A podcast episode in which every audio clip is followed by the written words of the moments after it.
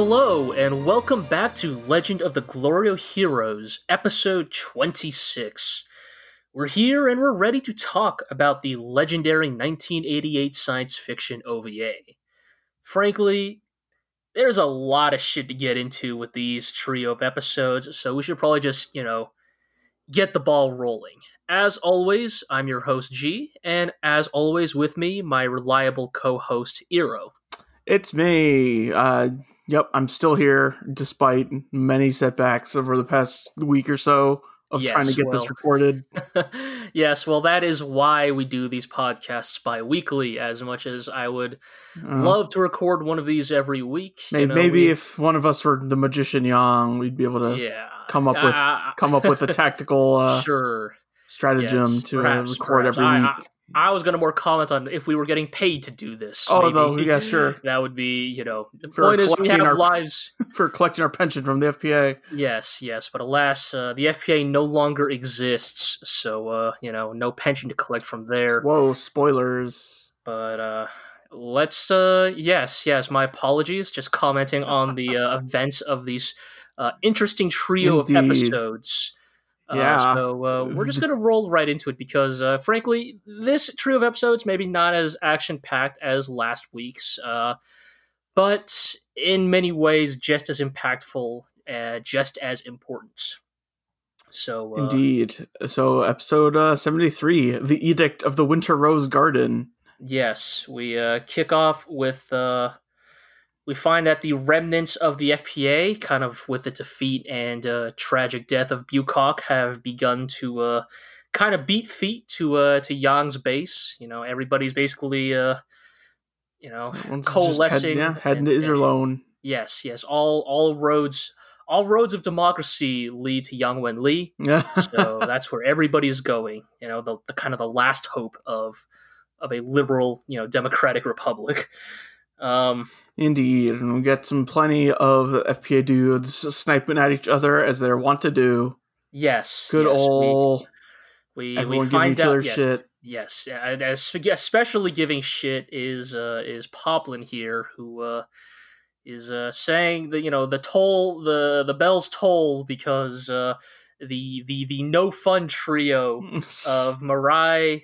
Uh, what was it? Uh, shit, shit. What was it? Uh, Murai, Fisher and Patrichev. Patrochev, there we go, Patrochev and Fisher are arriving from uh, Heinessen, which uh, leads us to this great tangent that, again, is only the kind of thing that this show could get away with.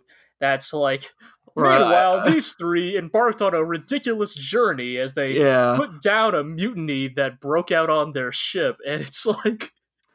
But that's just get story this, for like, another right, time. We just get this montage of like Fisher got sick from overwork and had to be like hospitalized, and because of that, mutineers started like rising up.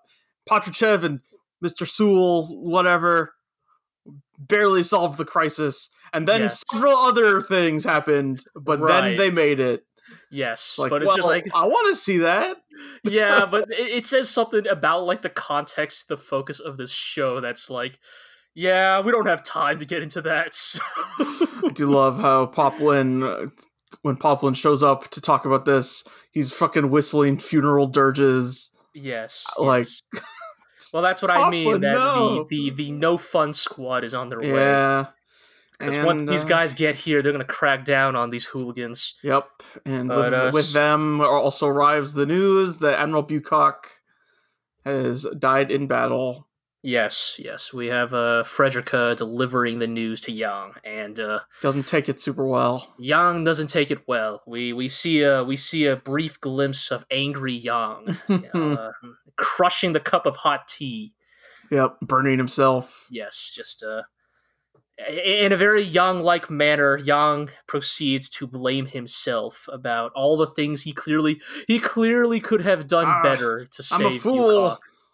All these people Right. call me smart, but I'm just a fool. Right, like like just Yang and his I should have just abducted Bucock and brought him with me. Yes, yes, just you know, again, it, it's it's a very you know we've we've we've spent so much time with this character, like we understand its core. Like, of course, Yang would do this. Like, Yang, of course, Yang would beat himself up about this idea of like, I didn't do good enough, I didn't save enough people. Like, it's it's always never enough for him.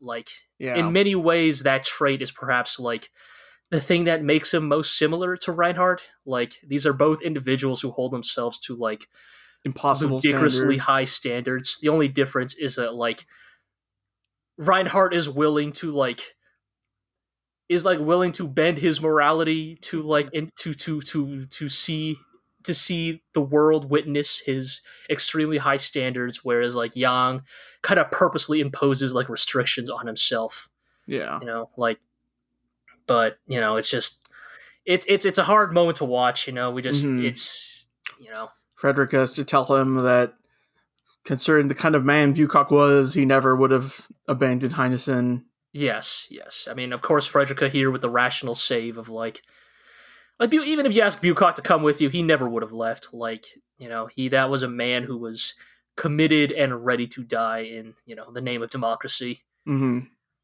And uh, Yep. And so, Yeah, so- he, Liang orders the Yang fleet, the El Facil Revolutionary Force, or whatever, to whatever they're called, to morning for three days. yes, yes, And uh, we'll get some shots of everybody drinking their El Facil whiskey. yes, yes, kind of just breaking out the drakes. Um, and uh, Caselnes is, sits in his uh, little Iserlohn apartment, yes, he's talk, uh, talks he's, about how ah, we're supposed to be a happy bunch, and being sad doesn't suit us. Yes, he's complaining that even like the goofballs like Attenborough and Poplin, who are supposed to keep everybody's spirits up, are Mhm. uh, not taking Bucock's death well, and that it's just uh, hampering morale as a whole. And uh, we get a great back and forth with Caselnes and his wife. I'm glad. Like, uh, highly underrated relationship these two have. it's true.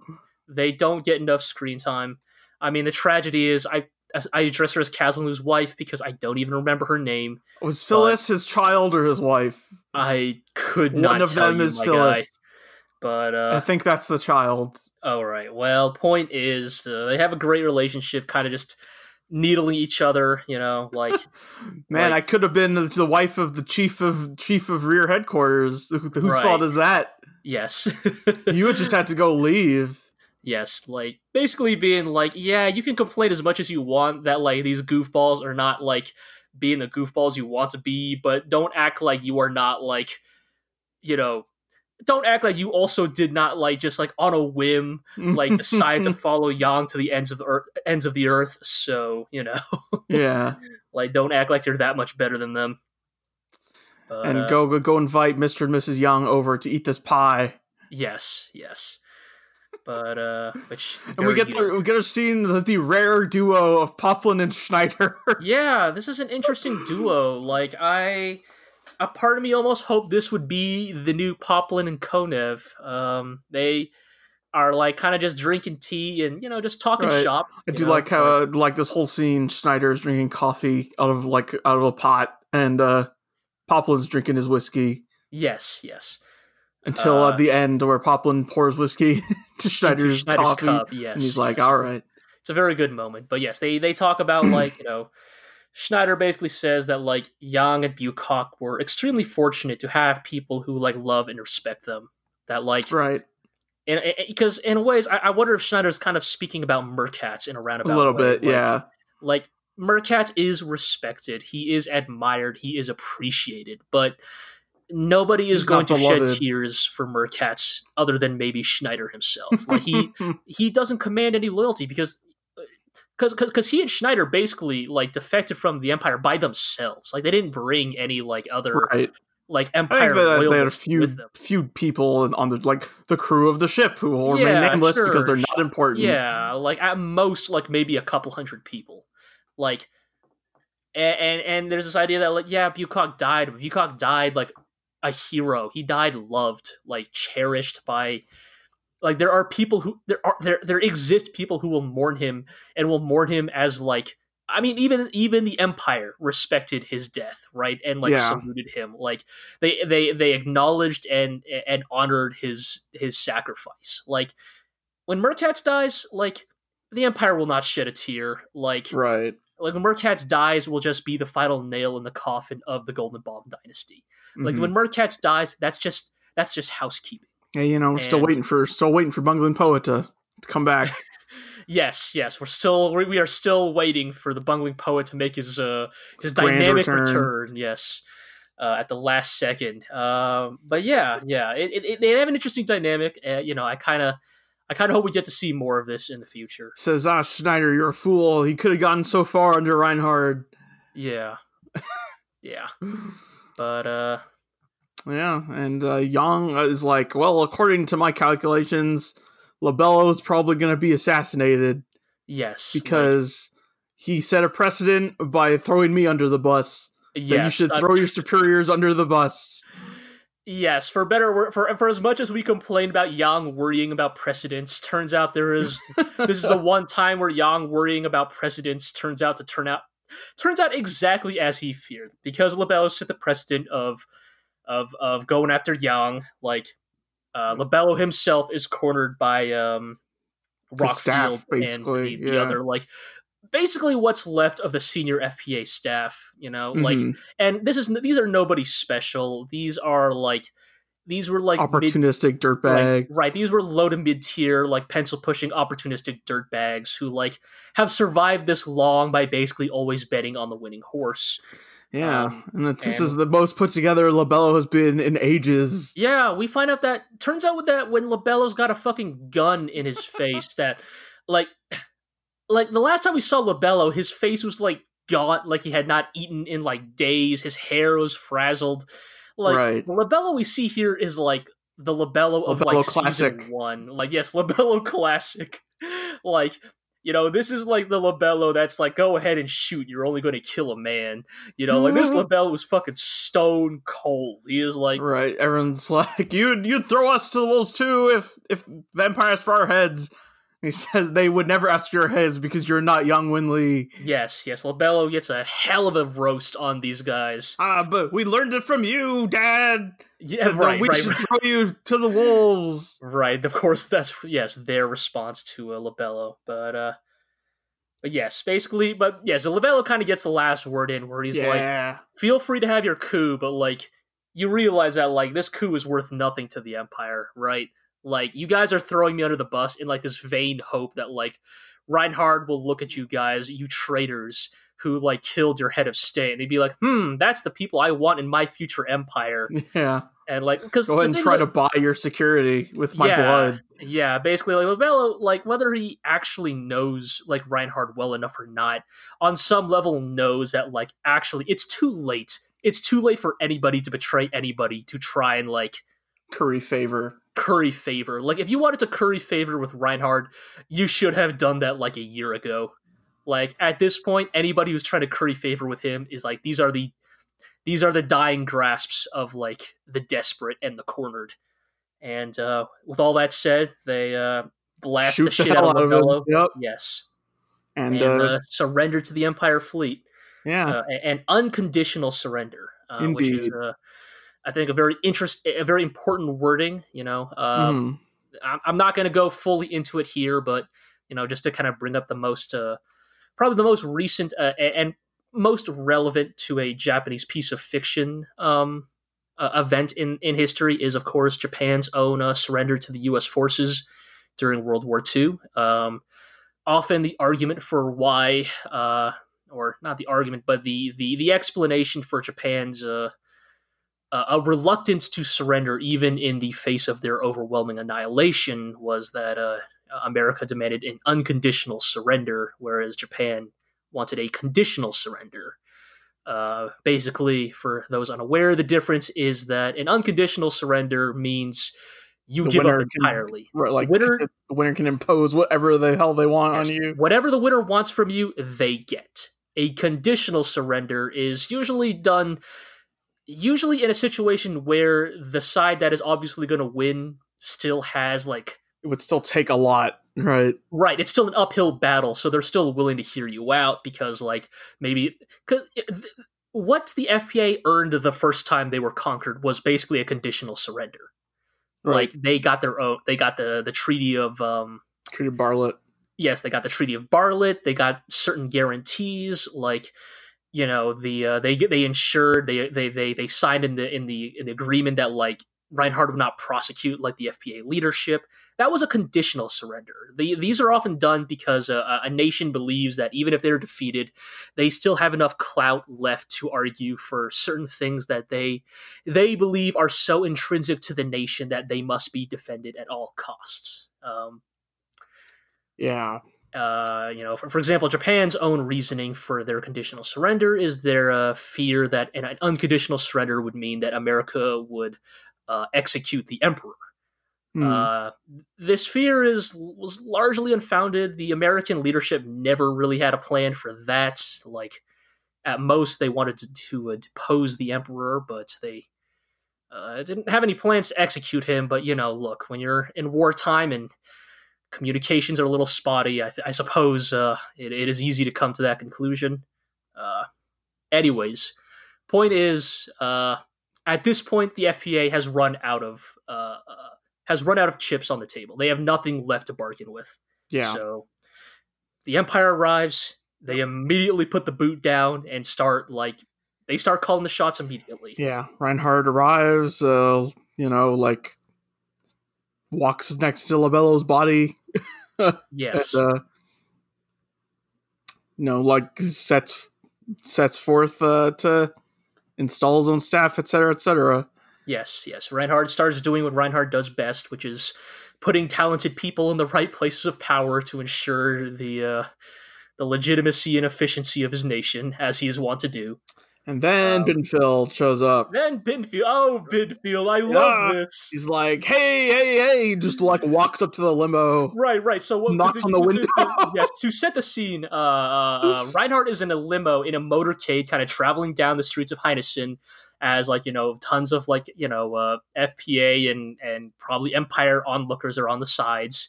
And uh, from the opposite direction, an armored car approaches the limo and stops, and fucking Binfield just steps out of the back and strolls right up to the limo and uh, kneels where Reinhardt like lowers Just, like, the window. Slowly lowers the window. yes, yes. Like the only way this scene would have been better is if they still use those old school hand crank Right, window yes. things, Crank, and it was crank, crank. Reinhardt himself turning the crank.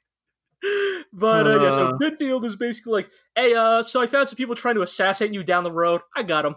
Right. Like, you know, we we're going to arrest them. They shot themselves. Yes, But then- we should investigate all of their families and backgrounds and take them, take care of them. Right, right. Binfield's like, but don't worry, I'm going to arrest their families. And Reinhardt's like, ah, Binfield. Don't do that. yes, like thank you for your your gung ho approach. I appreciate your gusto, but do not persecute the families of the assassins, please. I don't want to. I don't want to be Rudolph von Yes. Goldenbaum. And Binfield's like, well, I guess if you say so. Okay. But um, yes. So we uh, so after that we find that the uh, so uh, the the the full and complete takeover of the uh, FPA begins here. But uh, in the process, we find out that uh, there remain yet a few tiny embers of democracy. Um, I only wrote down the name of the first guy. Uh, Visius Adler is here I have a few names here. democracy. Okay, the basically Council, Council Officer Visius Adler, uh, Office of uh, Financial Affairs Department Chair Claude Montaigne. Let's um, Secretary, Secretary Supreme Council, Junior Secretary Supreme Council Graham Everett Noel Baker. yes, Uh, uh, low level bureaucrats, let's say mid to low level bureaucrats. mental look bureaucrat, like like the fact that they all of them say like vice or junior in their title should tell you enough. right. But like the scene is basically you have a bunch of Empire goons basically demanding like the complete turnover of all FPA information and documents to the Empire, basically Mhm. demanding you know the complete and unconditional surrender. But Stonewall these- these bureaucracy, baby. right, right, some real fucking primo like DMV on a bad day shit. Like, Well, you yeah, see, only uh, the only people who have access to tax information are tax-paying citizens. Right, right. Like, like I mean, and not only that, but they're saying it in like the most like fucking like, legalese. drab legalese way of like, well, technically, only civilians can access that information. They need to make a request. Uh, they you need to be a taxpayer to be a civilian who can I access received this. this. I received this request Ryan from a man claiming to be the empire of emperor of the galaxy. But uh, Uh, we here in the FPA do not officially recognize that position. As a result, it holds no power. Just like very like like very Requested good like to inspect the room without any legal precedent. yes it's like very good and like it's really i really love this scene it's such a minor scene but i loved it because like it is a reminder it is a reminder of both like i mean it is both it, it is a great moment but it's also bittersweet because it is a reminder that like even at the, even at a government at its worst at its most corrupt at its most compromised there have always existed good people who truly believe in the system hmm and often the tragedy, as we've seen here time and time again with the FPA in this specific time period of their existence, is that those people never rose to the positions that they deserved. Like Right. if guys like Vizius Adler were running the show, like even even a year ago, I, I was gonna say two years ago, but even one, even six months ago, if a guy like Vizius Adler was running the show, just how different would things have been? You know, like Right.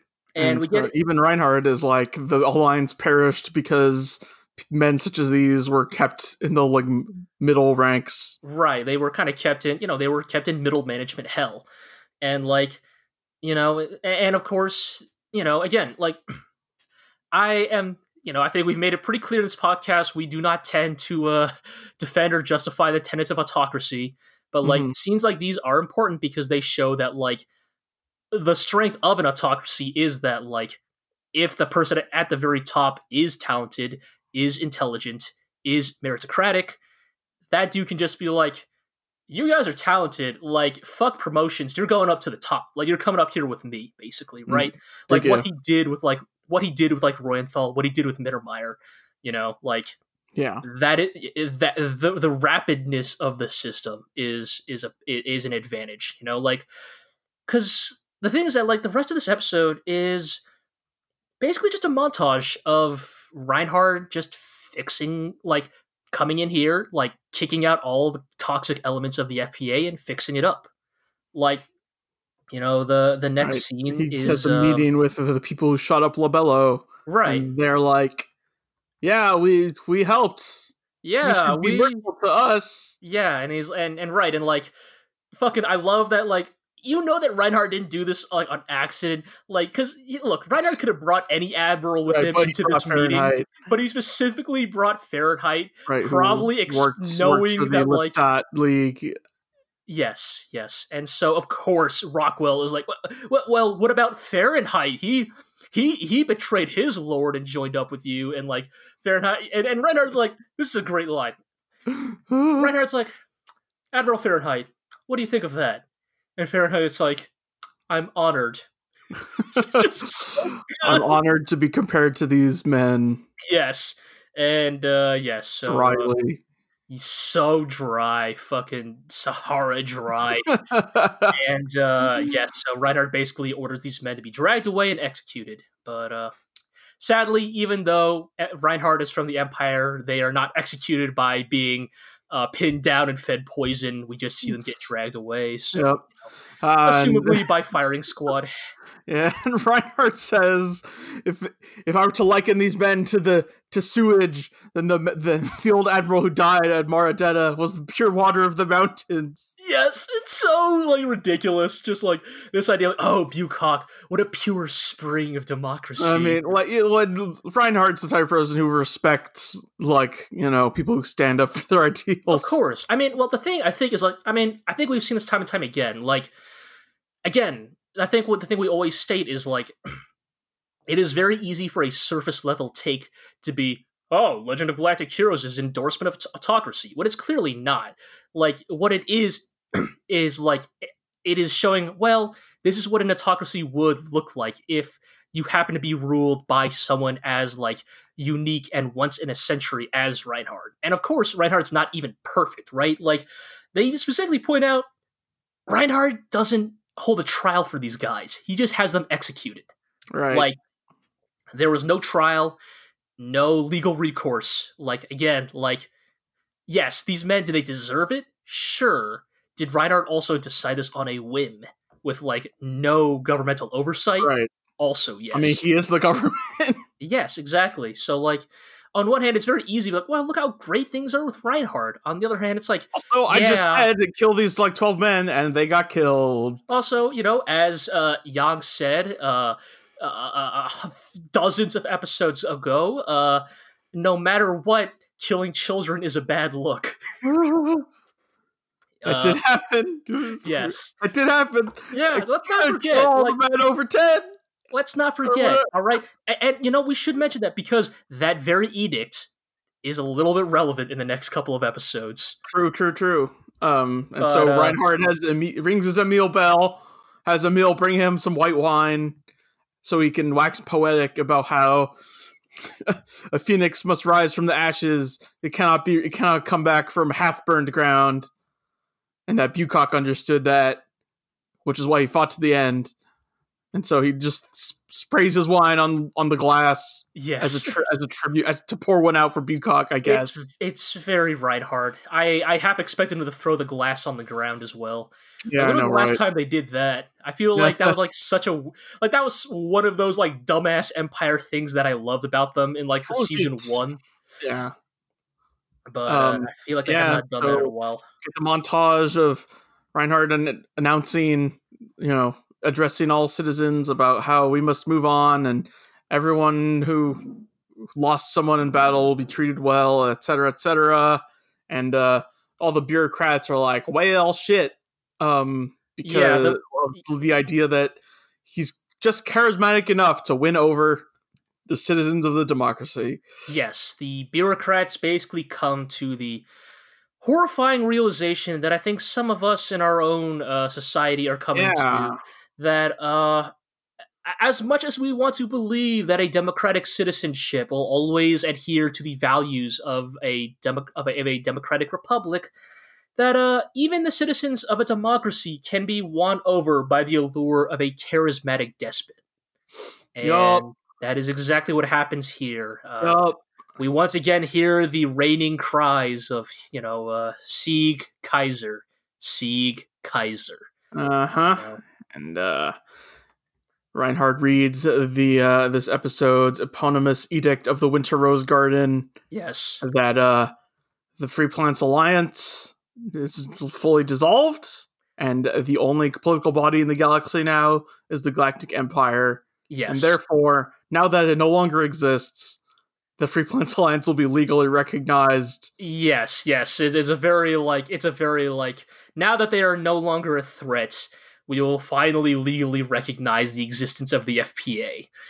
But uh the the message is clear. The FPA is no more. yup After uh, 273 years, uh, the FPA has come to an end. yup And uh, goodbye FPA pour yeah, one out for democracy pour one out for democracy, y'all. Like it's it's one of those things. Yes, it, it's it really. sorry Oops, it's all good. You know, it's it's definitely one of those things of like, man, I really hope the Gaiden Legend of Galactic Heroes series goes a little bit more into like. They probably won't because I hear it's mostly Empire bullshit, which I love. I hear it's mostly but- prequel stuff. Yeah, but like there's a party that hoped the Gaiden would get into like historical stuff of like back when the FPA was actually hot shit. Like back when like you know, like that one episode where they talk about the history of the of the FPA and they talk about like the, Yeah. like three legendary admirals who like single handedly like beat the shit out of the right, like empire. Lin like- Powell or something. yeah, Lin Pao or something. Like just like I want to go back to those days when like democracy was good and effective and like well regulated. but uh, Uh, alas, yeah. we we live in the time of now. and, uh, Indeed, and we roll into episode seventy-four, uh, "The Long Road Ahead." yes. So uh, we kind of open up once again uh, on Reinhard. He is uh, now concerned now that he has taken over uh, the FPA and unified the galaxy, except for one little spot. He is uh, now trying to figure out what to do with Iserlohn. Yeah, which is uh, still being occupied. out damn spot.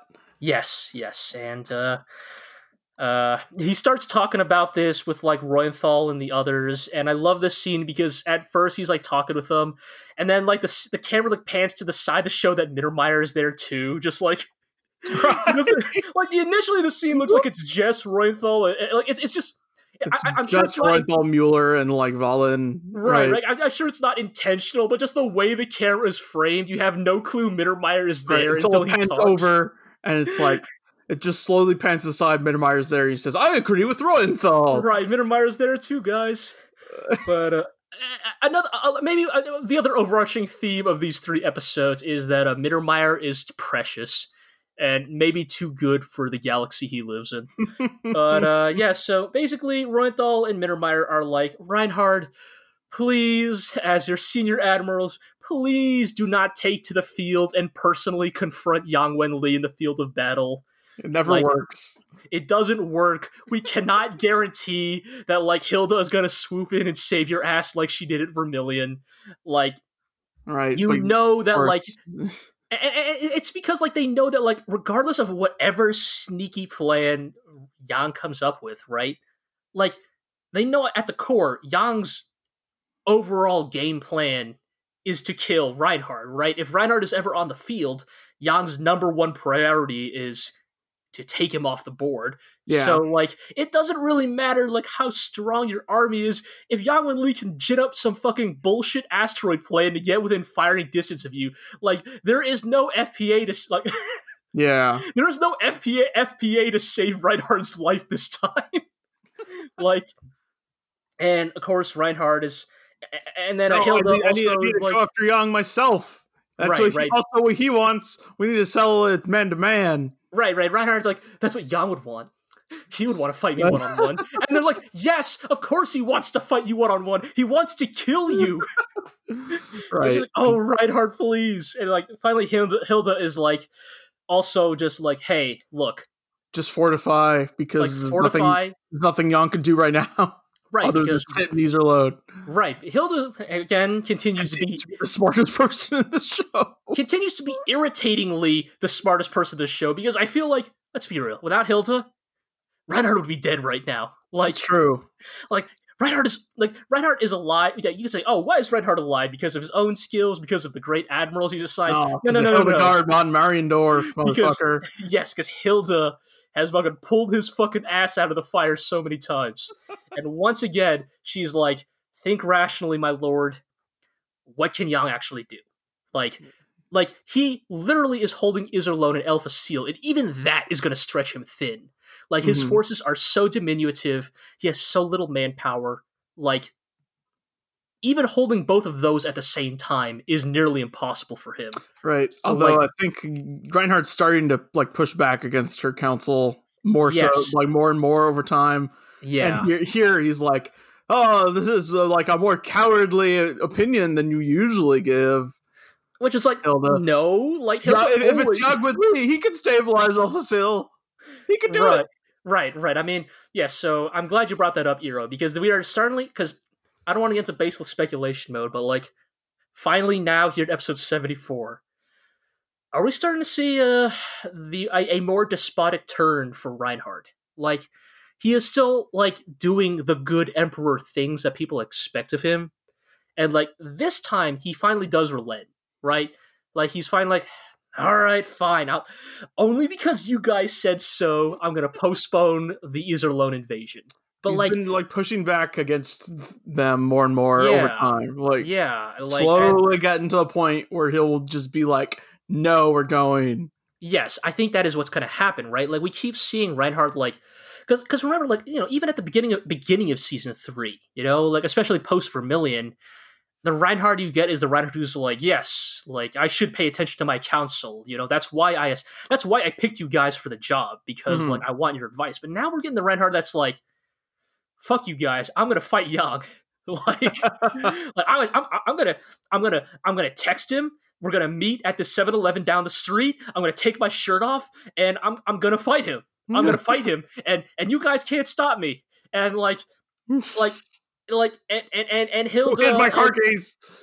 Right, right. Like, where are my car keys? I'm going down the street. I'm gonna fight Yang. And like, this is in, in this world. This is like where Reuenthal and Mittermeier and Hilda are like his roommates. And they're like, please don't do that. You know that like Yang is gonna like bring a posse with him, or he's gonna bring a gun. Like, of course, Yang Wen Li would love to challenge you to a to a bare chested fist fight, and then like bring a fucking bat to the fight because like that's that's what Yang would do. Like, let's not like uh, Yang would bring a bat to this fight. Yeah, and Yang, yes, he hammered nails into it. Yeah, and Yang would bring a fucking gun to a knife fight. Like, let's be real. Like, I love Yang. Uh, Yang would Yang would cackle with glee if he could ever fucking trick Reinhardt into a one v one duel. like, oh, well, just agreed it one v one, but I don't know why you got out of your car. I mean, it's like yeah, it is. or you know, like what what what, what would Yang do? Yang, but yeah, it is a one v one. It's you and my my my second Shenkop here. Like, Shenkop and his gang are here to fuck your shit. uh, it's in the fucking like. uh, in the fucking gang wars, Galactic Heroes AU. Yes, yes, the high gang leader. Yes, yes, yeah. I mean, yes. In in in, in this fucking high school delinquent AU, for better or worse, Yang would be the fucking villain who like just never ever plays by the rules. But also, like, you can't blame him. He has the smallest gang, and his school is full of fuck ups.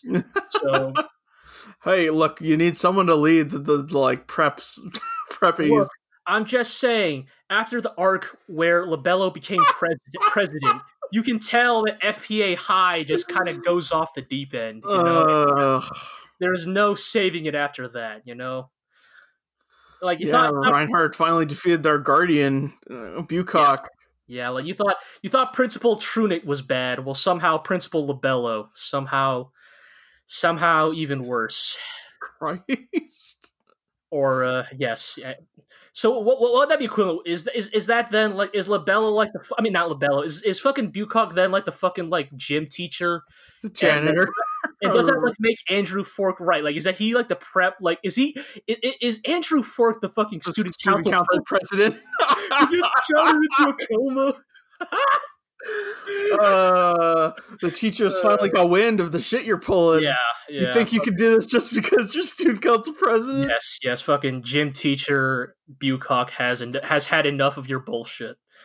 fucking Yoshiki Tanaka, give us a call. You can, you can you can you can send a check to our PayPal at. All right. Anyways, Yeah. Meanwhile, on Iserlohn, the El Facil suits are being dicks and basically saying, "Hey, we should go get Heinessen and fight the Empire. We'll win because we got Yang Wen Li.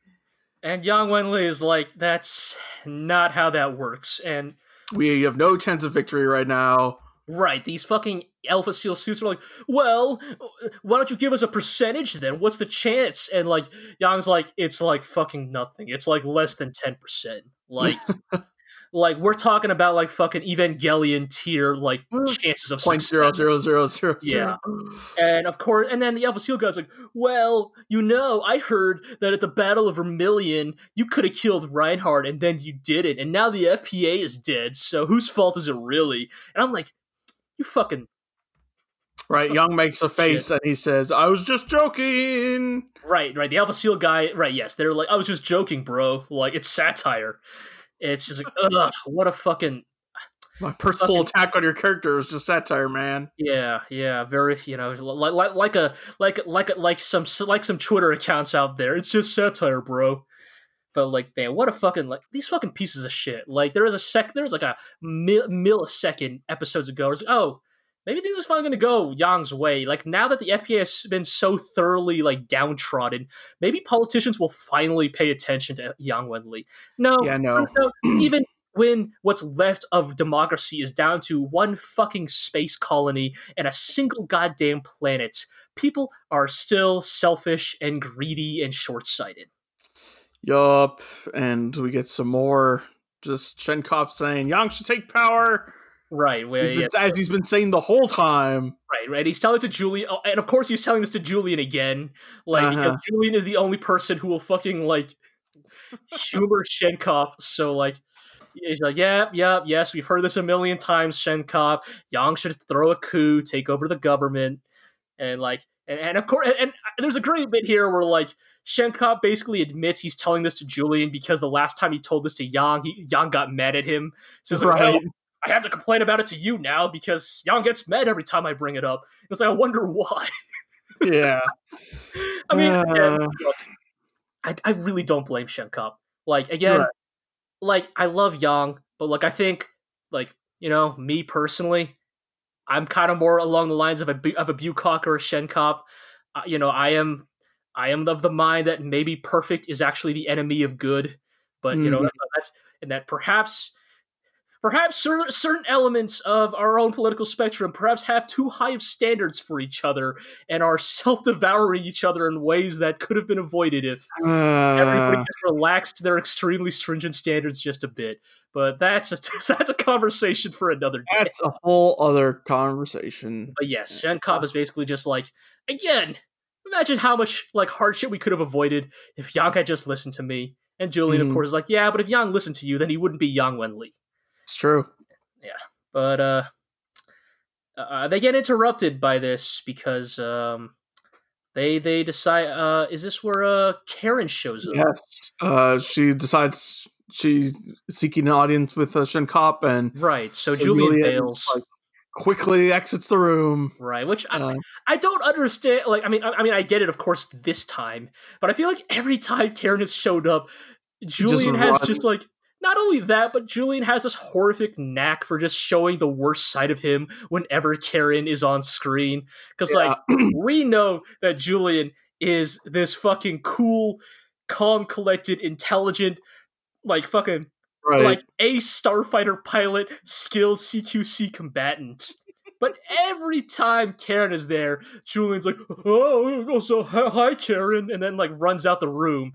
It's like, how could you blame her for thinking? Why does everybody like that guy? He's such a fucking wimp.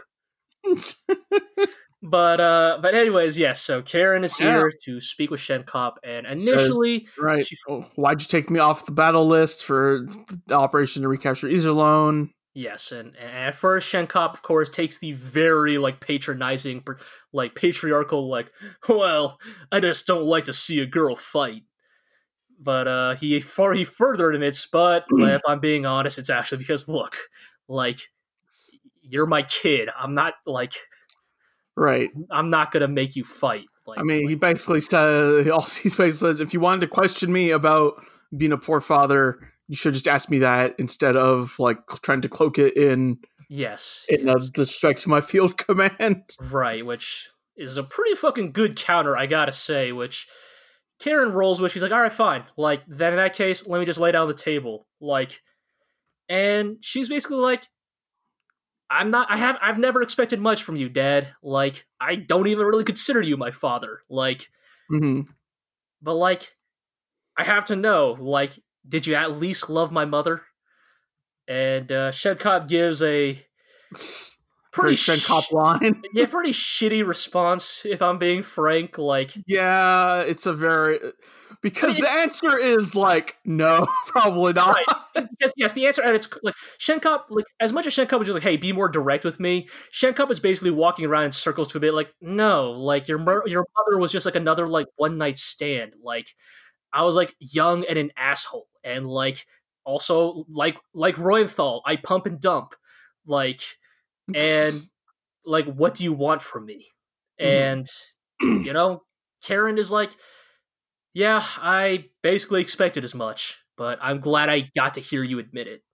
And uh but, you know, look, no kid wants to no kid wants to find out their parent is as much of a dirtbag as they fear they are. yeah, Like so uh, you know, she kind of he's trying. I don't know if Shenkop's trying. I gotta be honest. Yeah, yeah, I mean, it's yeah, like, like, like, yes, like, yes, Shenkop cares in like his roundabout way of like, you know, not assigning her to like the Iserlohn invasion, but like, I don't know, like, yes, his way of caring is like the very distant, patronizing way that, like, yeah. you know, like I mean, you, we see it here where like Poplin strolls in and he's like, "You gotta agree, you sure have a way with the ladies, huh? Don't you, Shenkop?" And you know, like, right. uh, We also get a really quick scene. We get a scene here where uh, Poplin's talking to Dusty, right, yes, saying, yes. "Look, Dusty," uh, or no, Dusty is like, "Poplin, I have something very important to talk to you about. We need a good catchphrase." Yes. Oh my The god. Empire-. Empire, everyone is able to say "Sieg Kaiser Reinhard," and it's a great catchphrase for them. But we, we don't have we don't have that. one. The only thing I could come up with was "Viva Democracy." It's like that's cheesy. Like I yes, I just fucking love every fucking time these two guys are on screen. It's just like even as serious as things are now, they're still like, what fucking dumbassery can we get up to today? And I would watch an entire episode of these two just going around asking the crew suggestions for cool slogans. Yeah, Like fucking I want to see them I want to see them ask everybody. I want them to go I want them to ask fucking Murai. Mariah, like, hey, Patrichev. Yeah. like you got a cool slogan for democracy like just fucking ask everybody like just go around the ship but Yup. uh Yeah, and then he wa- walks into Shenkop's office to basically Yeah. tell him off a little.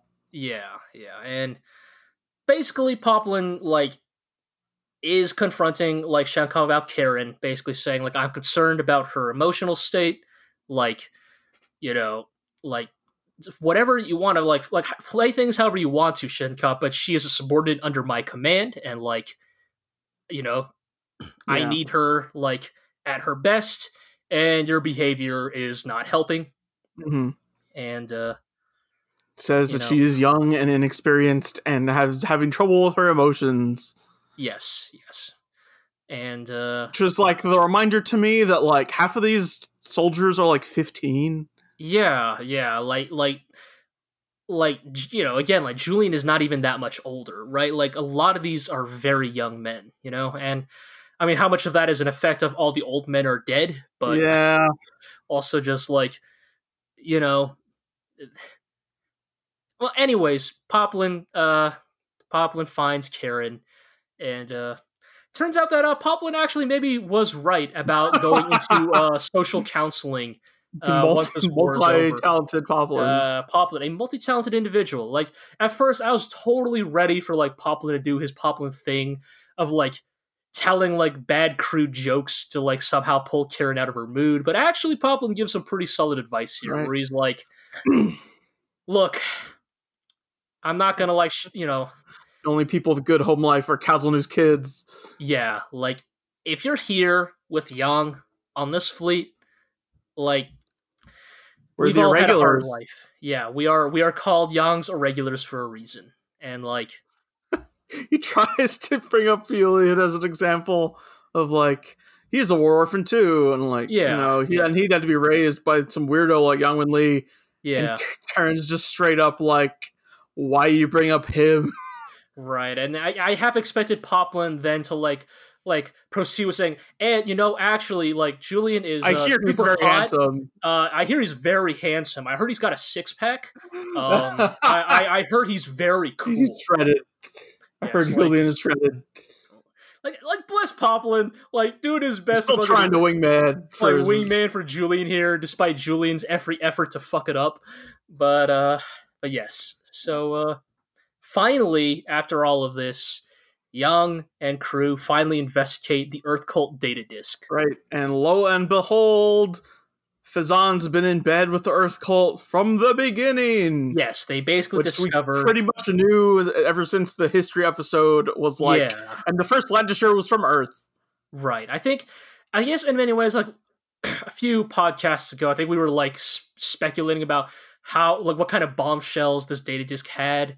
I think, in retrospect, I think more of the implication is that that data disk disk was filled with information we knew, but like the point of like this data disk was to finally communicate that information to uh to Yang and his crew. Right. Like, uh, so basically the now, like, important thing is that it immediately fills Yang. Like Yang's plan was to hook up with Phezzan to get funding and yeah, stuff, basically. But now he's like, I don't know if I want to do that because they're in bed with the Earth Cult. Right. But uh Nonetheless, he has a mission for uh for the the elder Konev. Indeed. Because he uh, is, as a Phezzani merchant, you know, he is, you know, they basically send him to go check in on what's going on, especially Right. what's up with Rubinsky.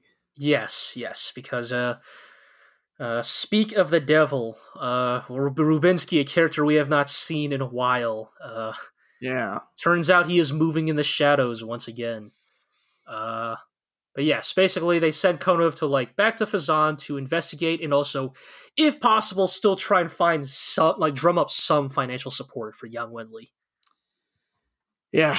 And, uh, Yang slumps in his chair and, uh, you know, Proceeds to to have the most that. fucking real ass conversation Right. he has had so in there, okay, show there- in a there's while. a scene with Ru- Rubinsky first. Yes. Okay. Yes. Right. Rubinsky in his fucking fancy ass mountain cabin. Yes. He's just sitting on his bench drinking whiskey and then wearing his fucking sweater vest or whatever. yes. His ridiculous with fucking. Yes. And uh, saying that like um they're gonna target they're gonna use Lang. yes. So Rubinsky has decided his next puppet, his next puppet after Oditz, is is Lang because uh, Right. If we can make Oberstein and Lang and Reuenthal fight each other, then uh perhaps we can make use of that situation. right it will destabilize the empire. So uh, we know that that is certainly what is on the table for Rubinsky. Uh, then we have the conversation here with with Yang, uh, Frederica, Yeah. and Julian, where as much as this is a conversation, I feel like this is also like just like a five minute, five ten minute long introspection for Yang, just like self interrogating his own ideals and like where they have led him in the last like seventy episodes. Right. And I mean, as we have said multiple times, basically starts talking about autocracy and dem- democracy. Yeah, and how autocracy is very effective when you want to like make very fast, very drastic changes to the system. And uh but democracy is, is roundabout, takes a long time to make changes happen. right. But uh, you and know, so that- and that ev- everybody in democracy who gets tired of how like slow it slow it is says, Yes. "Let's just give all the power to a great to a great politician and have them fix everything." Right. Like he he basically talks about like how like democracy is tiring, like because it takes so much work to self-police that like Yeah. because progress can be so slow. I mean, fucking A, here we are in 2019 hoping we can turn things around in 2020. Like even if we do, it will be slow and gradual to reverse just the damage that has already been done in the last 2-3 years. yeah. And because of that, it is oh so tempting, even for good, rational people, to be like, fuck it. Like, what if we just like let so and so fix everything? Like, if he could just do it with none of these pencil pushers, none of these like asshole politicians, none of these bureaucrats getting in the way, like, if just so and so could just fix everything, like, why shouldn't he? Like, I mean, it's the temptation. Like, it's mm. exactly what like it's what it's like. It's it's Shenkop's mindset, right? Like, like that is a man who is tired of all this shit. You know, like hell, look at us. We constantly are like, please, Yang, just Just do it, Yang. do Save us. something. Like, yeah, like I don't even need you to become president for life. I'm just saying, like, be a little bit more more proactive in like the political sphere, and like, you know, it's like, and you know, Yang just he keeps he put he keeps his foot down. He's like. Each like hmm. he, he insists like a democratic military should never ever be involved with politics. Like they should always be separate and the military should always be subordinate to the civilian led government. Like, and Yeah.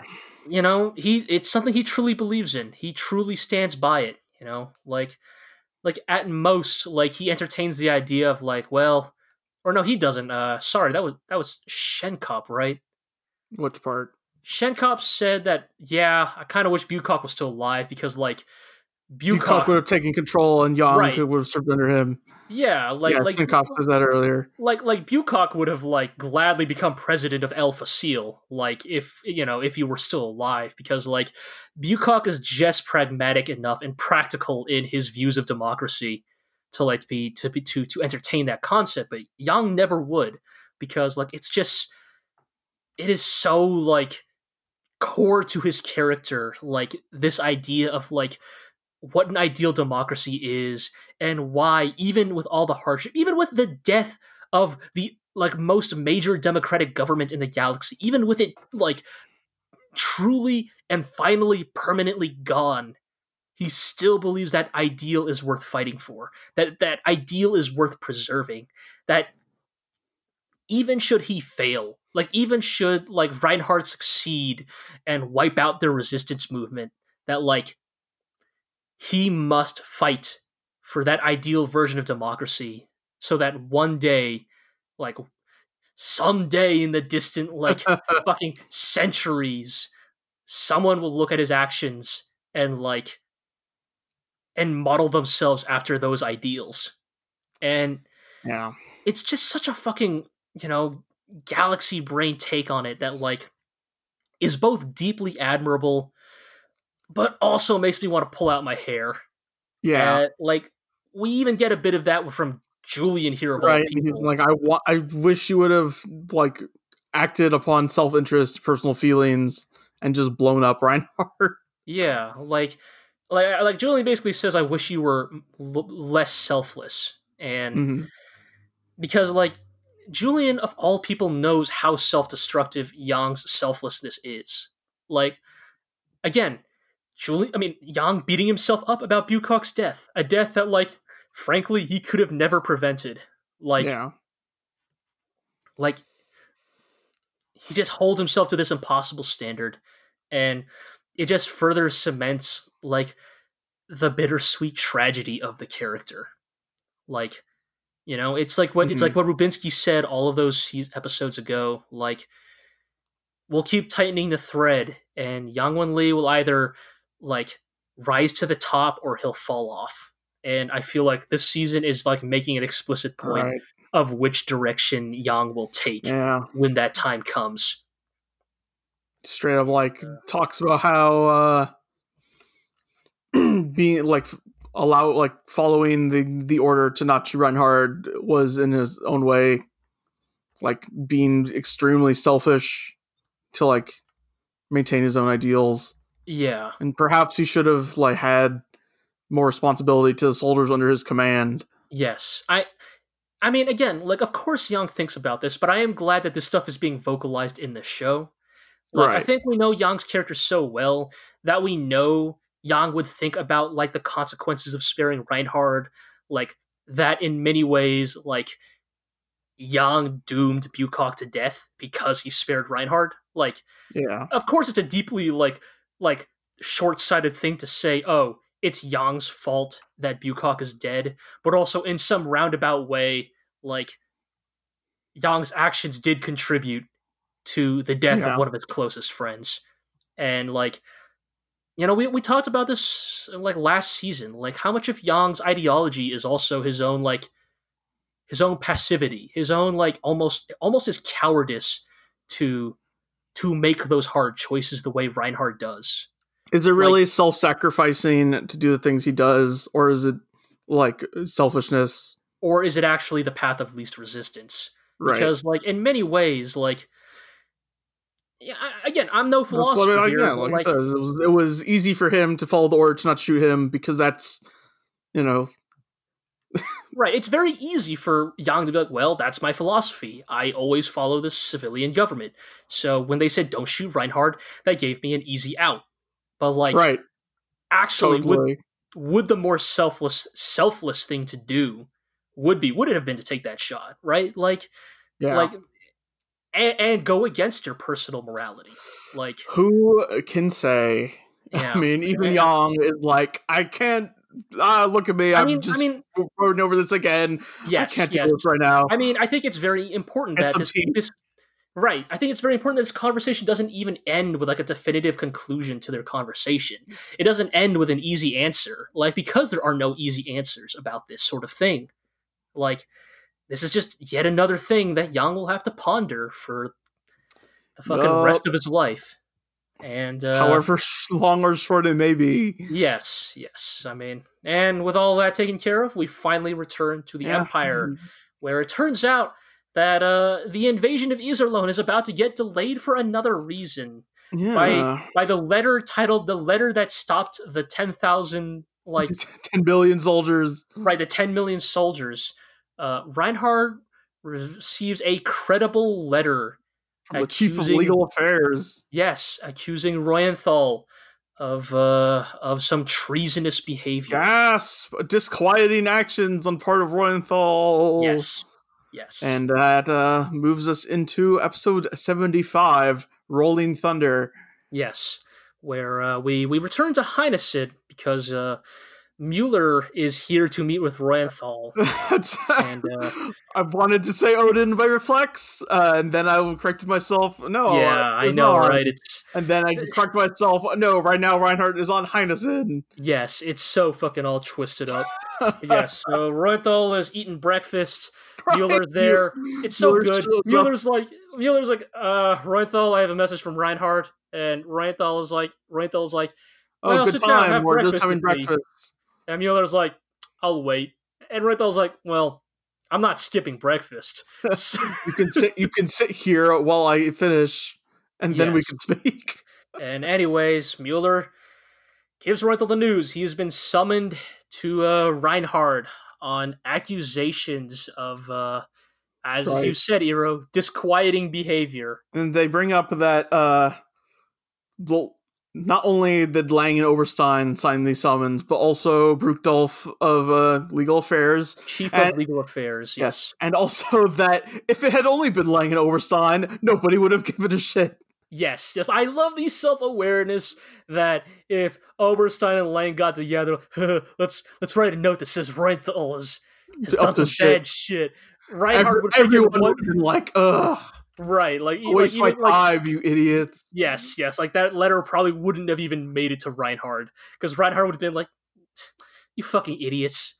Like, but, but this is where it's important. Where like Lang does Lang and Oberstein do some important political maneuvering here because they get Bruckdorf on Right, on board, and that lends an air of credibility. to right, and we get a line here about how Bruckdorf is notable because he was in charge of the Benemunde affair Yes, From, like, remember. seventy episodes yes, ago. yes. Remember our dearly departed Lady Benemunde. Uh, may she may she rest in peace after being held down and forced poison. Oh man, I Uh, didn't may- expect may- that story to. May we remember the time she hired fucking Phantom of the Opera masqueraded assassins to kidnap Reinhard's sister. My, I always will remember that episode because that was we were still arguing over whether we should keep watching the next episode previews, Right. and I yes. was like, we could keep watching them because we saw D and T and we know it's coming up. And then Yes. that l- not ten seconds later, here's the next Yeah. episode preview of men in masks shooting at cars. fucking like not present in D&T at all. It's so good. it's like, all I- right, uh, you made your point, show. Yes, yes. I I miss those Empire shenanigans sometimes. Like the problem is that Reinhard runs the Empire so well, it's gotten a little boring. Smooth. Like there are no there are no like selfish decadent nobles running the show Right. anymore. All we get we is can't like have like all we get is Reuenthal banging ladies. Yeah, all we get is like yes, yes, uh, Roy, like, yes, Roythal's antics basically. But uh, yeah, so basically, Bruckdorf, because Bruckdorf is kind of considered like this very honest, straight laced, by the book guy. Like when he is presented these findings by Lang on good faith, like we get a good be- we get we get a good behavior where Bruckdorf is like, I don't know, I don't really no. believe this, but uh, but it is my duty. Yes, it is my duty to investigate. And of course, the trick here is that like Reuenthal isn't actually a traitor, or at least we have not seen him do anything traitorous up till now. Like The it's straight up, they straight up say like he wants to do this by the book to establish, like, to create a precedent that legal affairs can Yes. influence the military because the military, like, might take over or like Yes, might yes. like get get ahead of themselves. Right. Yeah. So, like, and, and in many ways, Bruckdorf is the ideal bureaucrat because he wants to ensure that there is legal precedent for doing things the right way.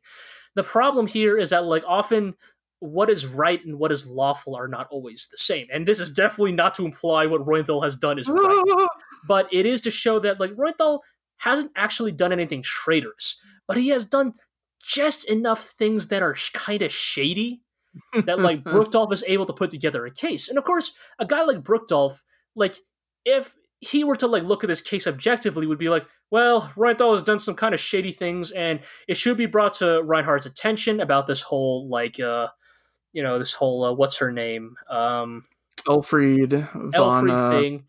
von But like Kohlrausch. right, but like you know that Bruckdorf like, but we're gonna do this by the book. We're gonna do this proper. Like Right. we're not gonna like start like we're not we're not gonna start a witch hunt yet.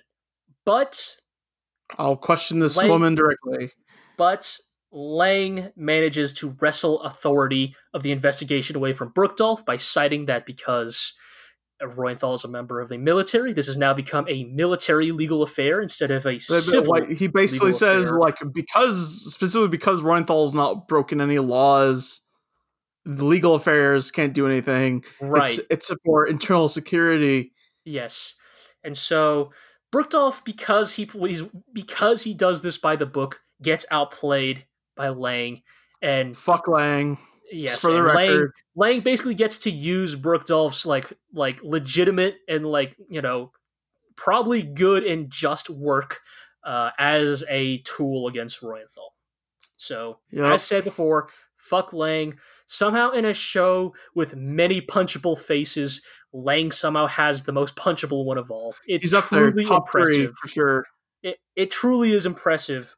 In a, in a show with characters like Trunicht and Andrew Fork, that like Lang is Like- so like if you- Like if you put Lang, Fork, and Trunicht in a room and gave me a gun with one bullet, Oh man. I would actually be very like I'm not act. I, I'd be very I'd be very conflicted. I'd be like, this is actually a very tough. difficult. This is a very difficult conundrum. Yes. But uh, okay, guys, line up. Uh, yes, exactly. I would ask them to line up. Yes, that is the that is the actual play here. But then you gotta ask who who lines up in front of who. But anyways, yes. So because uh, they because Lang uses Bruckdorf's uh, credibility, um, it gets Reinhard to actually believe and buy into this idea that Reuenthal actually should be legitimately investigated. mhm. So Reuenthal is kind of placed under house arrest of sorts. Yeah, Um, we do get a quick bit of Oberstein basically saying to Lang that if this doesn't work out, I will absolutely throw you under the bus. right, right. not, like- in, not in as many words, but Yes, I mean, it's hard to tell how much Oberstein actually means this or not, but Oberstein Oberstein says, "You know, Lang, we're doing important work here. We are doing the very important work of holding our leadership accountable. This is very important work that we are doing. eh, if I uh, hope that you are not using this as an excuse to like get a to like avenge a petty grudge against Reuenthal. I certainly hope that is not what you are intending to use this case for. that and, would like- be very disloyal. Yes, and and of course, like the the thing here is, of course, this is what Oberstein says. But I think Uh-huh. on some level, Oberstein actually doesn't care as long as he gets to discredit Reuenthal one way or another. yeah. Like at the end of the day, people like Lang are just tools to him. But that is what Oberstein lays on the table. Anyways, if, and, if uh, nothing else, as a way to cover his own ass. right. And uh, Mittermeier is, is informed and is not Yes. happy. Finally gets the news. Mittermeier is mad. He's like, "What? I They need to go talk to Reuenthal. Right? They arrested my best friend Reuenthal. like Let me talk to Reuenthal, him. who who remembers my birthday. Reuenthal, who who brings flowers Brings for my, my, wife, wife. Hmm. Well, anyways, he's my best friend, and, and, I'm gonna go see him. And all of Mittermeier is like, like supporters like, please, Mittermeier, don't do this. It's like, how dare you try to stop me from seeing my best friend? And they're all like, just calm down, Mittermeier. Like you're all gonna make things worse by going to see Reuenthal. Like you might get like associated with him if things go real bad in this trial. Like, like Mittermeier, please keep your cool. And uh, Mittermeier. Like, like, like, like, there's this great line with like Mittermeier, please, like, if you see him in bad, like, they might think that like you have a bad conscience, and Mittermeier's like, I don't even have an iota of a bad conscience, which is like, it was so fucking like, uh, like Mittermeier is so fucking pure.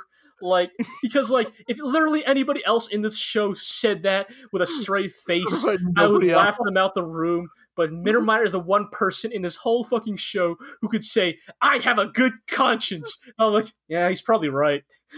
Yeah. Uh, and she's And, like uh, trying to like rationalize. Yes, It's like, yeah, Kai- Kaiser Reinhard ordered us to kill all the all the men over ten, uh, and, and, exile the women exile and the children.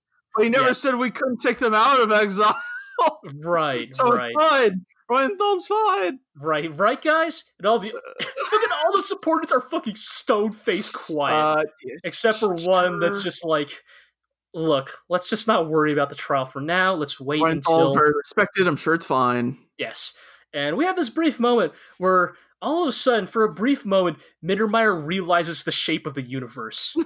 he has this line where he's like, "What is the point of authority if I can't even see my best friend?" And like, I'm inferior even to a commoner. Right. And it's like a it is an oh so brief moment. But in this moment, Mittermeier, like, you know, we talked about like how like we talked about like how, you know, uh Yang and Reinhard had that art discussion about like what if, if there are universal truths and if they are worth discovering, or if we should make our own universal truths. For a brief moment here, Mittermeier approaches some fucking like Buddhist Zen, like fucking enlightenment mid shit, where he briefly recognizes a universal truth. It's so Uh, good, oh, Mittermeier. and only someone with as, as yes, and only someone with as pure of a heart as Mittermeier could could have re- come to this realization. But uh, anyways, uh, Reuenthal, uh, right.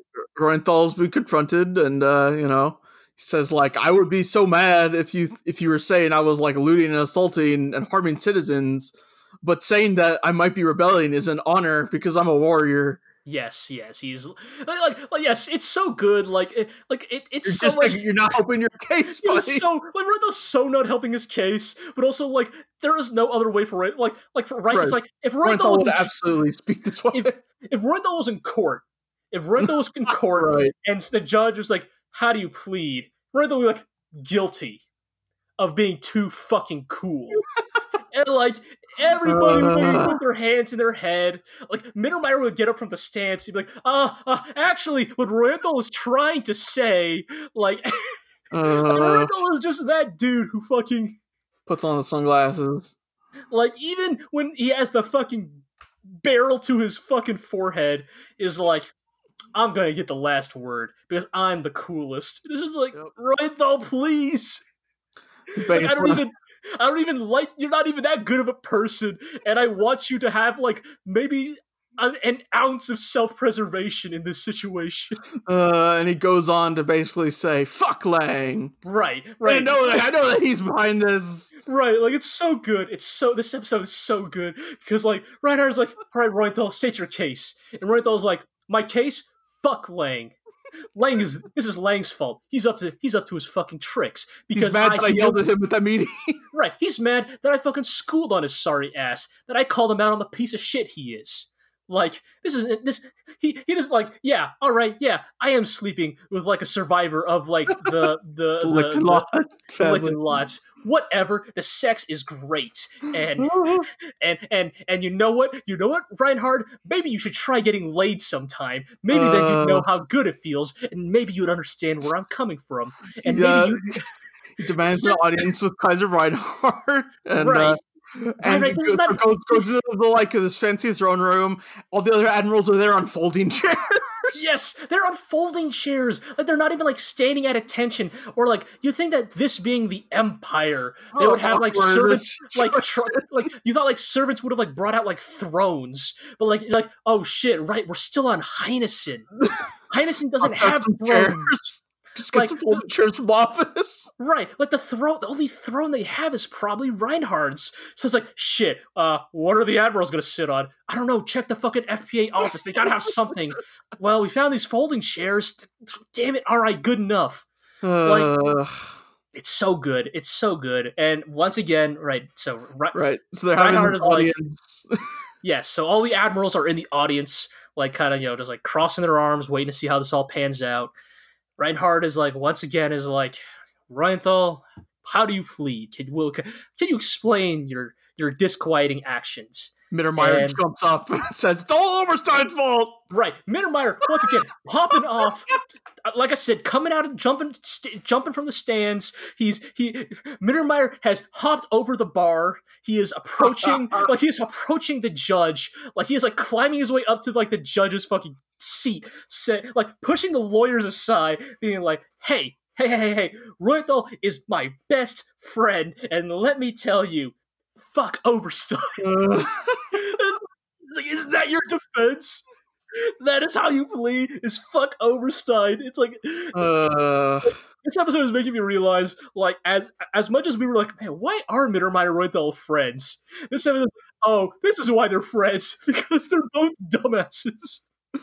uh, Completely opposite reasons. Like, Roythal is a dumbass because he truly believes he is too cool for school, and unfortunately, he has just enough swagger to back it up to buy into his own hype.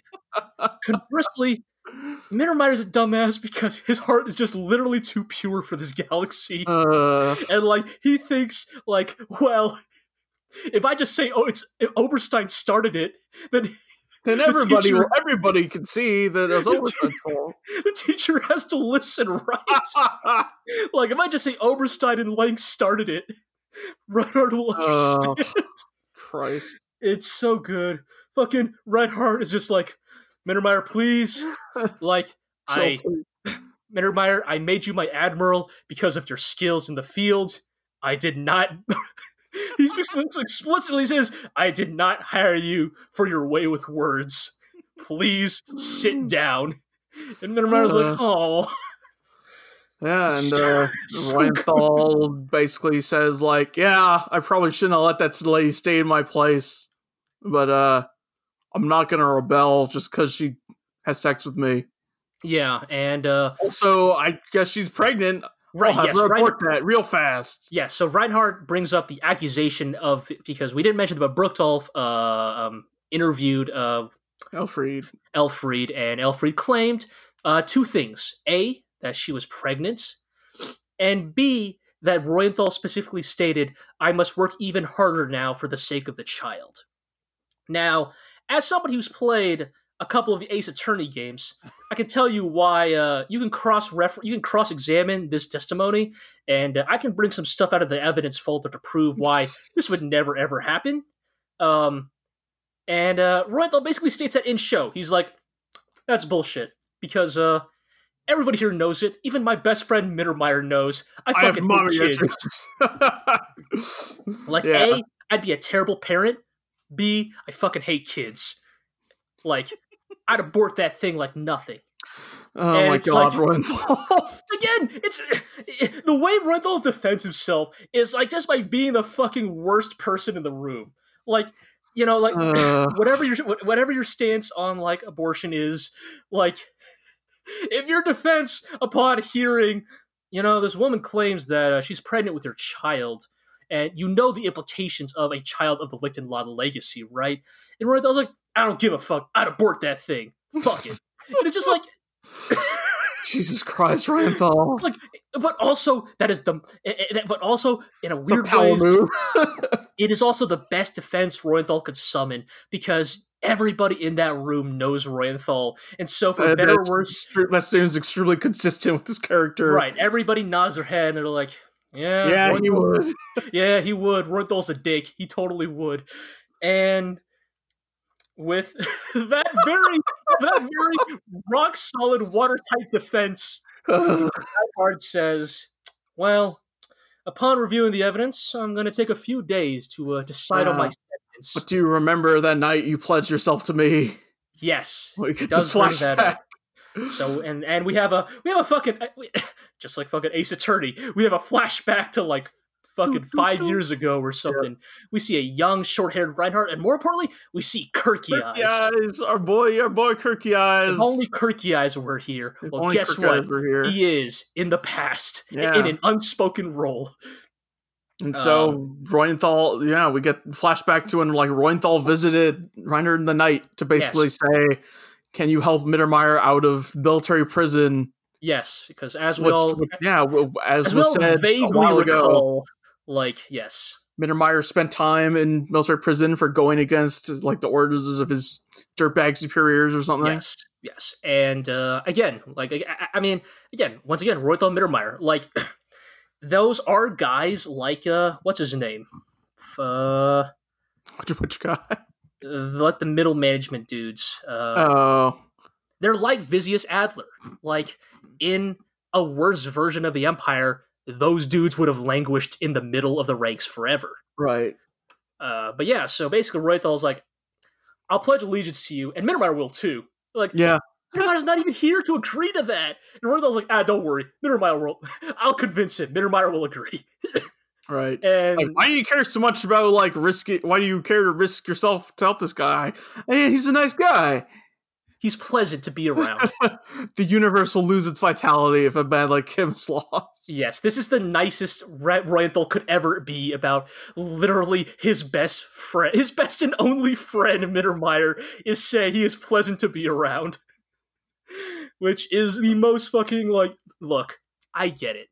I understand why. Uh-huh. I understand why, especially in Japan, especially among the female fan base of Legend of the Galactic Heroes, the Empire is much more popular than the FPA. I understand. There is some prime shipping material here. Indeed. like these two are like I say Mittermeier's precious, but in a ways Roythal is a little precious too. If just because of like fucking like of course this is how Roythal would like speak about his best friend. The, one of the arguably the person he is emotionally closest to in the entire galaxy. And uh but actions speak louder than words. Like Roythal's like I'll serve you for life and Reinhard is like, "Well, that's all well and good, but why shouldn't I just curry uh, Braunschweig's favor favor instead? And uh, Reinhard is like, well, let's let's play a little mental exercise, exercise here. What do you think about the Goldenbaum Dynasty? And it uh, yes, Reuenthal is like, it sucks. Surgery needs to be done, and it wouldn't be a tragedy if the patient died in the process. Which, again, Maybe Mittermeier was just trying to just trying to imitate Reuenthal. yeah, Man, Reuenthal, you're so cool. you're so good at metaphors. Uh, I'm gonna practice just to be able to be just like you. Yes, yes. Did Mittermeier come up with that dining hall metaphor because of Reuenthal? like, was Prob- Mittermeier like, Sure. like was Probably. Mittermeier like, Reuenthal? Listen, I got this great metaphor. Metaphor. Um, I'm gonna co- I'm gonna compare the battle to a dining hall, and Reuenthal's like, that's great, Mittermeier. That's so good. Just takes another takes another cup drinks from his wine glass. Right? It's like you should totally use that one. Yeah, man. But yeah, so we find out that this is the reason for uh, uh, their loyalty, or at least you know their, the, the loyalty they've held towards uh, Reinhard all this time. And uh, yes, anyways, with that flashback taken care of, like you know, Roythal says, and ever since that day, I have never wavered, which we know is not true. But in terms of his in terms of his on screen and like external actions, this is technically true. Yeah. Like Reuenthal has considered treason in the past, but he has yet to actually act on him, act on it. So like technically, he has remained loyal to Reinhard. But uh, but yes, Reinhard basically. Reinhard's like, well, okay, I'll take your rock solid defense into into mind, and I will have a verdict in a few days. And during this whole time, during this scene, during this whole episode, we keep getting shots focused on uh, one of like Reuenthal's like uh, right, this bearded, bearded dude, and we're like, bearded- "Who is this guy? Why does the Right. camera keep focusing on him?" right, this bearded gentleman that we could not immediately recognize. We were like, why do they keep focusing on him? And then we find out at the end of this episode, we are reminded this bearded fellow is Bergengrun, uh, who was a sub- former subordinate of Kircheis. Ah, yes. Um, and we are reminded of one of the longest long cons that we suspected about this show Right. all the way Like, back in season one. He's basically saying like, "Man, I I like serving under Reuenthal, and uh, I remember back when we were under Kircheis' command that uh, Oberstein got up to some, some shit, and uh, if it wasn't for Oberstein, Kircheis would have had his gun. He could have Yeah. shot could have shot Ansbach. Yes, during Ansbach's attempted assassination on Reinhard. Uh, for as as a reminder to you listeners, uh, basically what Bergengruen is getting into here with uh, what was his name, Burrow, uh, another former uh, subordinate of Kircheis who serves under Mittermeier. Mhm. Um, uh, basically explained that after Kircheis' death, all of Kircheis' um, subordinates were kind of basically divvied up amongst the remaining admirals. But all these years, they have never forgotten their their loyalty to Kircheis, and they have ever since held a grudge against Oberstein. Finally, the show brings us up. Yeah. We were saying this. We were saying this shit. Yeah, but like, we it was Oberstein's fault. right, right, and well, we were going as far as saying Oberstein engineered the assassination. It's- Like, because remember, I mean, our our suspicion was that Oberstein was head of security, right? yeah. Like, how the fuck does Ansbach get a body with a freaking rocket launcher in it into the throne room Yeah. unless the head of security let it happen? Now, 70 episodes later, the show has neither confirmed nor denied this. I think this will unfortunately be one of those mysteries that is just kind of left to the test of Right. time. But uh, certainly just not been brought up really. Um, but Kirky and his subordinates certainly believe that Oberstein had a Right. hand in it, whether Like, intentionally or not. right, it's basically brought up that like they're not really mad at Reinhard because Reinhard was like clearly extremely upset over this entire situation, whereas Oberstein was still just his usual unflappable self. right. And that uh, by convincing Reinhard to uh, force Eyes to not have his sidearm, uh, got Eyes killed, and that, long story short, fuck Ober- as Fuck and Mittermeier have said, fuck Oberstein. Yep. Yeah, he basically says like Oberstein already deprived me of one of my great superiors. I can't like if he does it again, it'll be ridiculous. yes, like, like basically, uh, Burrow and some of the I forget is it Burrow or is it another admiral who's who's like Bergengrun? I understand your I think that's Bureau. Yeah. okay, Burrow is like, Bergengrun, I understand your fury, but for now, let's not make anything worse for Reuenthal than it already is. Yeah. But there is kind of this quiet agreement. Yeah, but also, if Reuenthal takes the hit for this, we're gonna fucking kill Oberstein, right? Take him out. and I kind of love that, like, this show, this fucking beautiful show, Took I feel like fifty episodes. Like- this show sat on this fucking plot point for over 50 episodes. This is longer than the runtime of like your average Gundam TV anime. Like this is longer than most shows airing now. like just uh, let this plot point sit for Just simmer yeah. for a- and in real time during the air the actual airing of this show, let it simmer for years. Like Right. like we're like in the mid 90s now when Legend of Galactic Heroes is airing, so almost a decade. they have sat on this plot point. Right. And I think I think it's really magnificent though, the storytelling of this show, because like admittedly, of course, the show had to remind us. But yeah. I But, do like, think the second they did, we were like, yeah. yeah, that's the thing. You and I, the second it reminded us who Bergengrun was, we were like, I remember while we, we were watching this, we were like, oh shit, oh shit, oh shit, that's that's the guy from Kircheis's ship. Like like we, we Right. remembered it immediately. And I think that speaks to like how strong the storytelling is in Legend of the Galactic Heroes. That like even these long forgotten plot points that were undeniably important at the time but have faded from memory, once they are brought back, like it's not like we needed a full episode long recap episode. Legend of the Galactic Heroes needed less than a minute to remind us, oh shit, this is why this is important. And this is why this is important why these guys- these- of all these- times. Yeah. This is why these guys don't like Oberstein.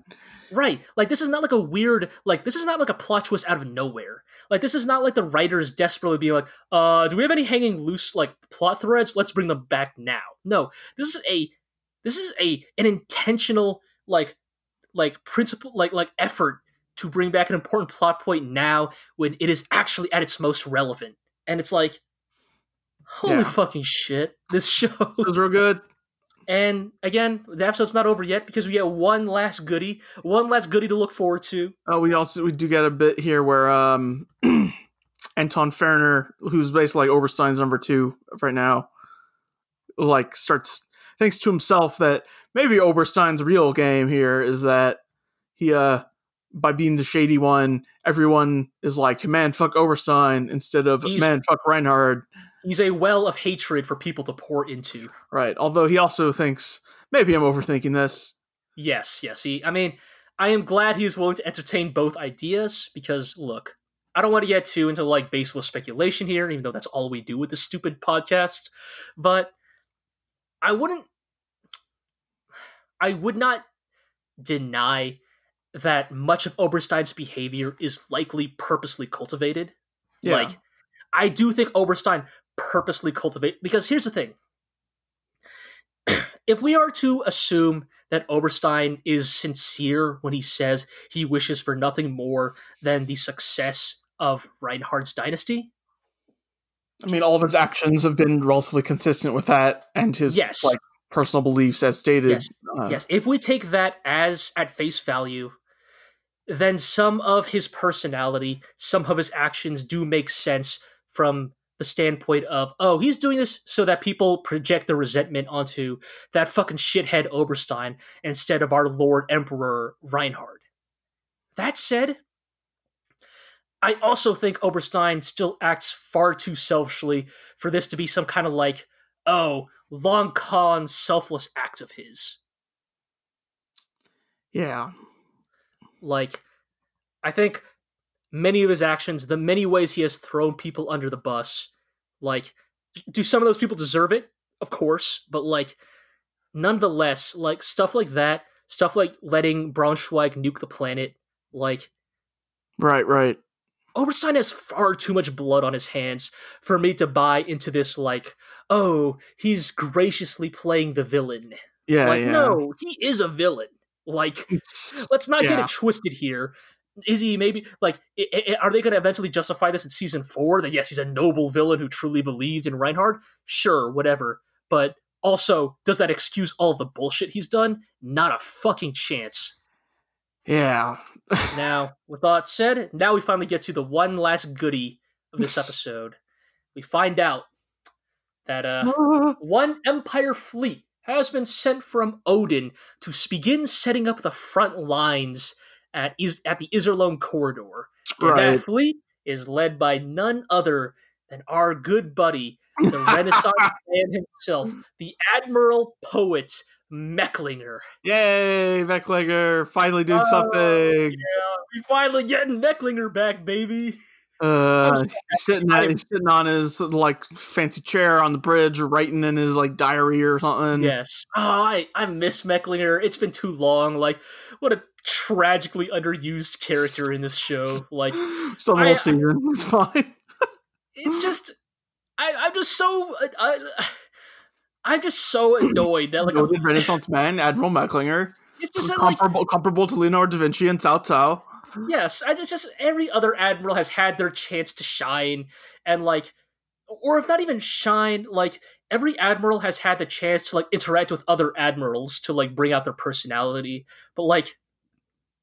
Poor fucking Mecklinger, because his job is to hold down the fort at Odin, Right. is like not only given is, is not only not given a ton of screen time, but then he doesn't even get to Edward interact with the other admirals that much. So Yeah. like as a result, we get so little of like we don't get to see much of him like interacting with the rest of the universe. A- And as a result, also um uh fuck, Reed Richards, what's his name? Kessler. Kessler. Kessler, yes, yes. Uh, Same thing that happens to Kessler, right? Like, when was the last time Kessler was relevant in this Yeah, show? no, not often. yeah, I, again, both of those guys kind of cursed with the, like, you guys have the important job of holding down the fort at home.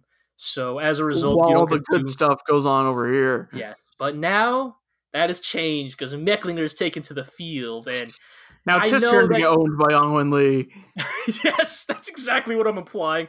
Like, I know that in all likelihood I'm getting my hopes up too high. Like, Mecklinger's job is probably just to like set up the front lines, ensure that there's like an orderly supply line, you know, stuff Mecklinger's good at. But oh, there's a part of me that desperately hopes that like Yang like notices it's Mecklinger in command is like, oh, we can take advantage of this. Like, we can like capture Mecklinger's supply line or something I don't know. and like takes a shot at Mecklinger. I just want to see it happen because we've heard about Renaissance Renaissance man, you know, Mecklinger, the poets, how he's like a great logistician, how he's good behind the scenes, how like his army's always like well fed and orderly. But you know, a guy like that more than anybody else, like I want to see how he holds up in an actual fight. You know, like Yeah. like when his back's up against the wall and Yang's coming for his ass. I want to see what Mecklinger does. Indeed.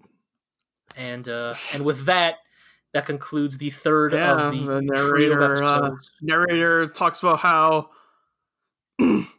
these fleet actions are seem aggressive, but Reinhard has a complete grasp of the military situation, and Right. Yang Wen Li has already accounted for that. yes, yes. So basically, the, the end. you know, you know, you're you're good. You know, the show continues to do an amazing job of setting up like the conflicts that are going to happen in the near future. Indeed.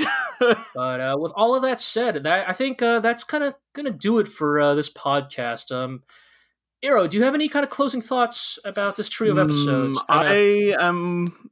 I enjoy that. I'm glad that I can enjoy these episodes that are straight, just like talking and setting up. Pure and- politics, yeah. yeah. Uh, I, I I totally agree with you, man. Like I think I think it, it's really telling that we can have as much enthusiasm in our voices about these three episodes as the episode where Louis Machungo uh, tore a stone pillar out of Iserlohn with his bare hands and, Right. and tossed it This is, of ob- this is obviously not a one to one comparison. No, no, but, I think it like, speaks to like how good this show. Or, sorry, go ahead, Iro. I just think back to like when we were watching Iron like Gundam Iron Blood Orphans and how we would be Yeah, endlessly annoyed that it would go four episodes of people sitting around talking, right? And like, and it wasn't interesting. right. Whereas- right, yes. Like this, yeah, spend four episodes sitting around talking. It's hella interesting. Yeah, I mean, I think that's a really important thing to bring up. Like, I think, I think oftentimes when people hear the criticism of like, oh, not enough action, or oh, too much talking, or sometimes not enough talking, too much action, whatever. Like, I think what's actually being said there is, oh, we want more of the part of the show that's good.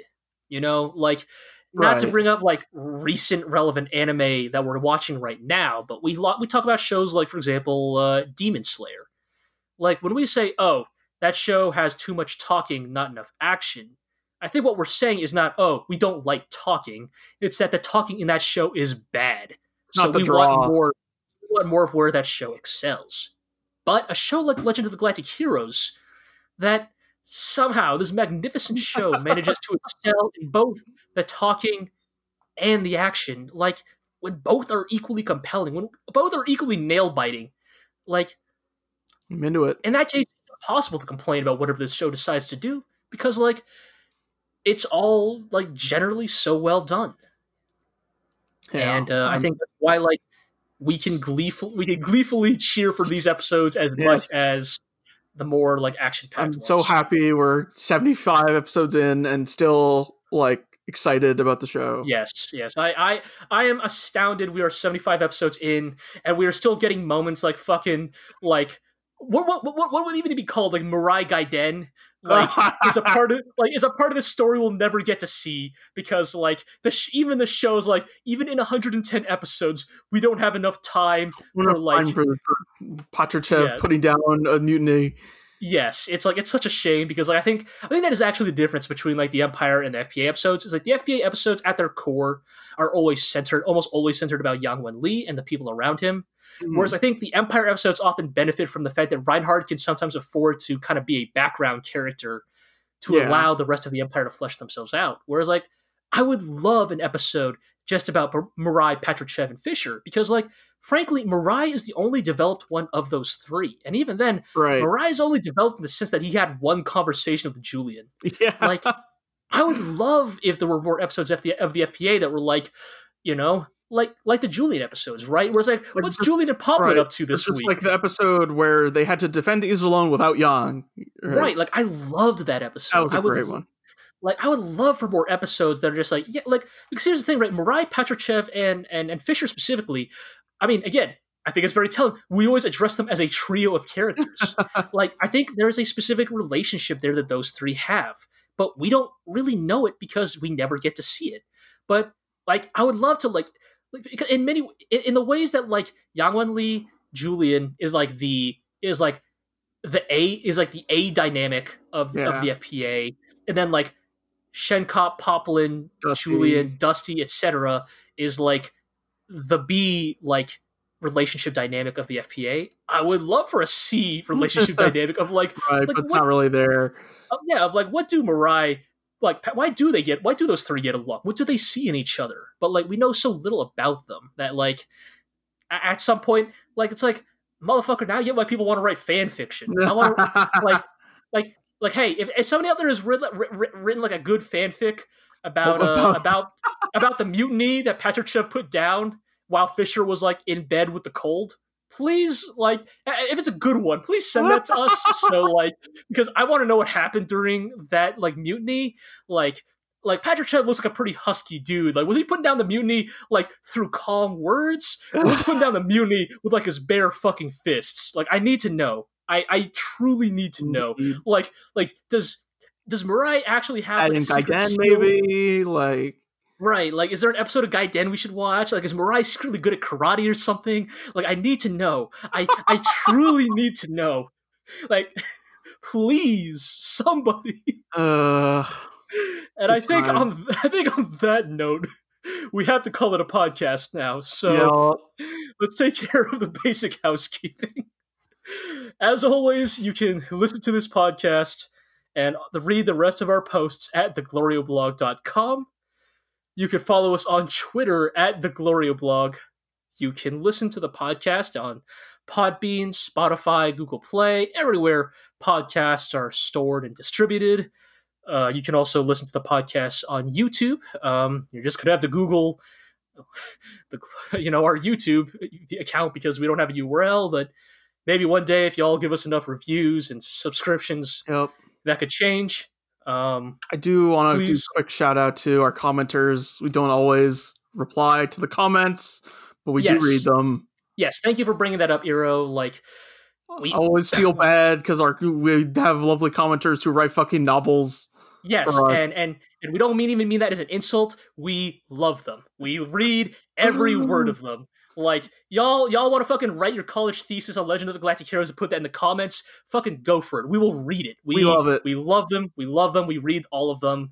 We we wish we could respond to each and every single one of them, but like frankly, we would be insulting ourselves with our like shitty two sentence replies to like your like master theses on Legend of the Galactic Heroes. But do understand, we always read them. Uh, you can watch Legend of the Galactic Heroes on HIDIVE and VRV. Indeed. Uh, please, you, you know, you can listen to our sister podcast, The Glorio Chat, where we talk about more recent anime. Uh, look forward to our next one of those, where we're going to be talking about our first impressions of the new season. So, you know, if yeah. if you watch more anime than just Legend of the Galactic Heroes, check that out. Uh, listen to our other sister uh, podcast, uh, King of the Kaiju, I believe. Yes. Glorious We're, uh, King of the our, uh, Kaiju.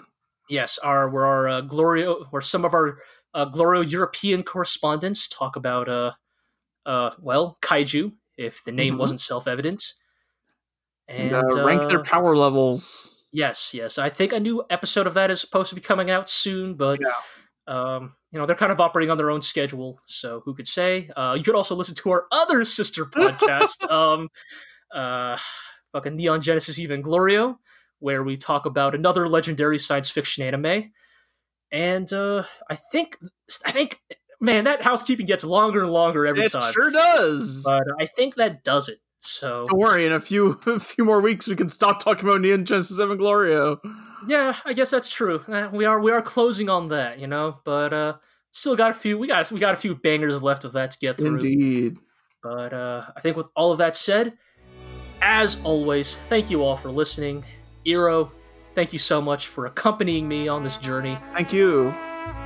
And until next time, we will see you all amongst the sea of stars.